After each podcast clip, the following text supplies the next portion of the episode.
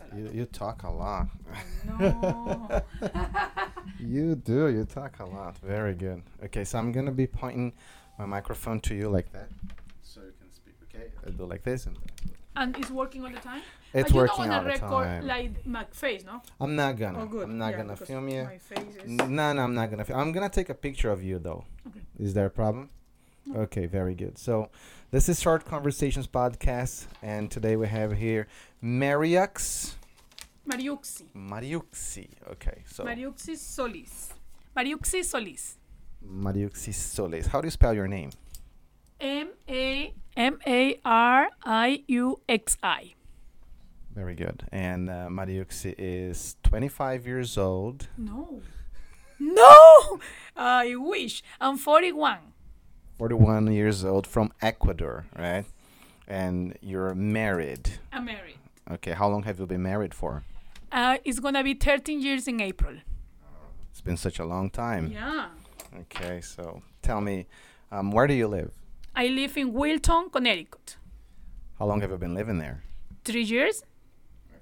Okay. Okay. Um, what was it like when you got here in America for the first time? When I get here, I went to Miami first, to Miami, Florida, and was very hard experience because I used to work as a nanny, but I used to be a living nanny. So I was working like 14 hours daily for six and a half days. So you lived with the family, Correct. I live with them. I live with them. And you were not married at the time then. No, no. I, I when I got here, I was 25. Then I was 25 years old. That's why you say t- 25. yeah. Yeah. And uh, what was difficult about living and working as a nanny? Um, it was a lot of work because they had no in, in you know back at that time they had five kids. Now I don't know.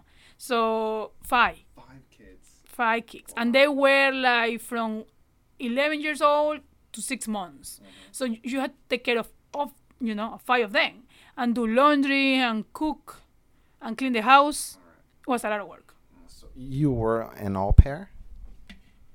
And An au pair. An au pair is a, a was- program in which they hire Oh, no. foreign. No, no, no. When I came here, I came with a tourist visa. I was legal, but no.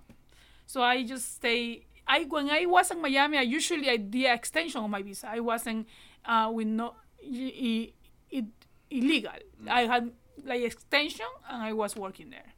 But I think I I need was a cash, you know, a cash job. So And you met your husband here. in New York because I went when I came to New York to uh, because my sister moved to here, so I came here. I met him here in New York, in Port Chester. And he's an American person, right? No, he's a he's from my country, but he came when he was little, when he was like uh, 11 years old. Was it love at first sight? Mm, maybe, yeah. I, I- he said yes, maybe yeah. I agree. Okay. How do you like living in America?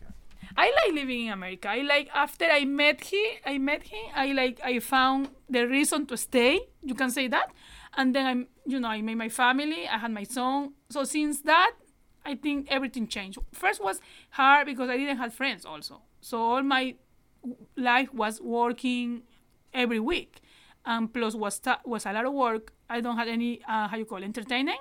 So it was very difficult. When I came here, I used to work hard too, but I had things to do you know, beside the work. I think that's what made the difference.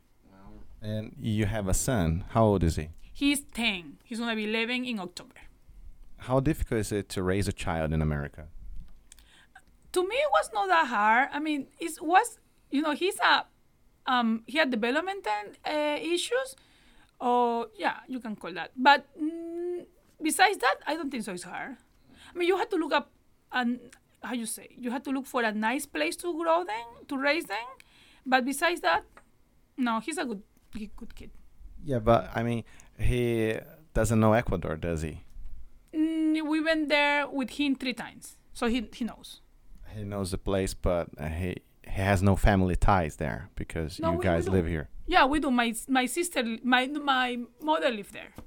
Yeah, she comes here, but she stay most of the time in Ecuador.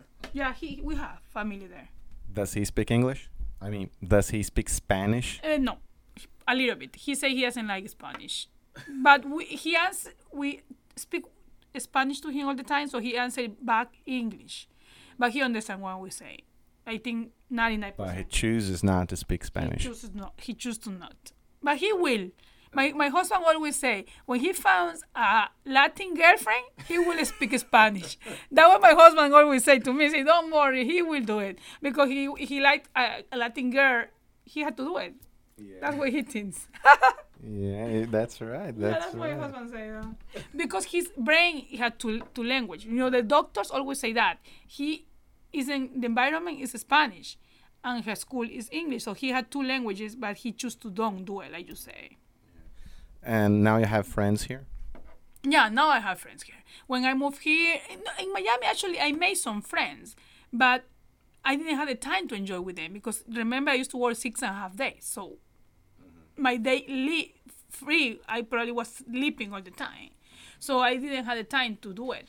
Here I work hard either, but I had more time to enjoy with them. Hi, Rafael. Hello, Oh, Rafael is coming too. How are you doing today? Good, good. Good, sir. Good. Good evening. Oh, you- you Good have evening. Two students now. Yeah, he said he would come. Yeah. Maybe Great. No, no, yeah, good. Have chance and then come. Angel, Angel is coming. Oh yeah. Yeah.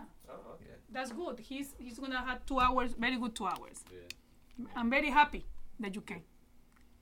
Let me just finish this interview here, okay? He's Alright. he's interviewing me. Um, so tell me something. After like 15, you've been here for 15 years, right? Sixteen years. 16 years. And um, after all this time, do you think you have been living the American dream? I think so. Yeah, I think so. We, we I I mean the people you know the people can hear they want to work to buy a house. We had a house. That's why we moved from New York to Connecticut. So I think so. Yeah, we had you know I had a house. You had to pay all your life the house, but it still is yours, and you don't need to pay the rent anymore. And then you had a husband and a son. Yeah, I think so. Very good. So, what is the American dream for you? I think the people who come to this country try to look for a better future for their family. That's what I think is the main, you know, you know, main idea. So if you, you know, they they say the American dream is to have a house, but I think it's not because it's a dream. It's I think because it's necessary. Because otherwise you will pay the same amount money you pay in a mortgage in a rent, and it's not yours. That's why we did it. Not because oh you want a house. It's because it's worth it. My husband do real estate part time, so he made us to understand that is the you know the right decision. Some people pay like two thousand dollars in a rent when you can use that for a mortgage. I know you're gonna pay it for thirty years. I know that, but at least it's gonna be yours one day. Yeah. Because we also were renting for twelve years, using that money that you're never gonna be see again. You can imagine fifteen hundred every month at least when you have something even it's small or apartment or a studio whatever is yours you know it's, it's something like it's gonna be yours or at least for your son one day Uh, what's the biggest difference from America to Ecuador? Maybe the weather we don't have snow at all and he i mean at all we are very Other than that, you have everything. Um, I think the people is m- more polite here. I told you before that. I think people here need to be polite or they're gonna be in trouble. It's like that because if you go to a place like see, like say a restaurant and you treat somebody wrong, they're gonna call the manager on you. I mean, those things you have to respect here. In probably in my country or the Latin American country culture, they don't have that. People don't treat you know all the time with respect. You should but i think here is like uh how you call it? Demanding. You have to do it. Over there is you know you choose to do it but i think you you don't choose to here. I think you have to do it here. That's what i think. That's what i think Very good. and that's when that's when I don't miss my country because I when I go to my country, I usually I get to see rude people to mm-hmm. make me want to come back Yeah. because you know it's everything. It's when you drive. Hi, Angel. When you drive, for example, you have to respect the people. You have to respect the other drivers. You have to respect the people who walk. In I don't know in your country, but in my country, I mean, it's no lines on the street. It's no any respect. So you have to do everything. You have if you go to school, you have to be very respectful. If you work in your work environment, you have to be very respectful. It's it's everywhere. I I think that's a different. Very good. Thank you very much. Thank you, Rafael. this was the podcast. Um, this was uh, Short Conversations podcast with Mariuxi Yes. And Rafael. Thank you very much. See you next time. Very good. Do you like it? I love it. I talk a lot. No, So where love you it. gonna put this one? That's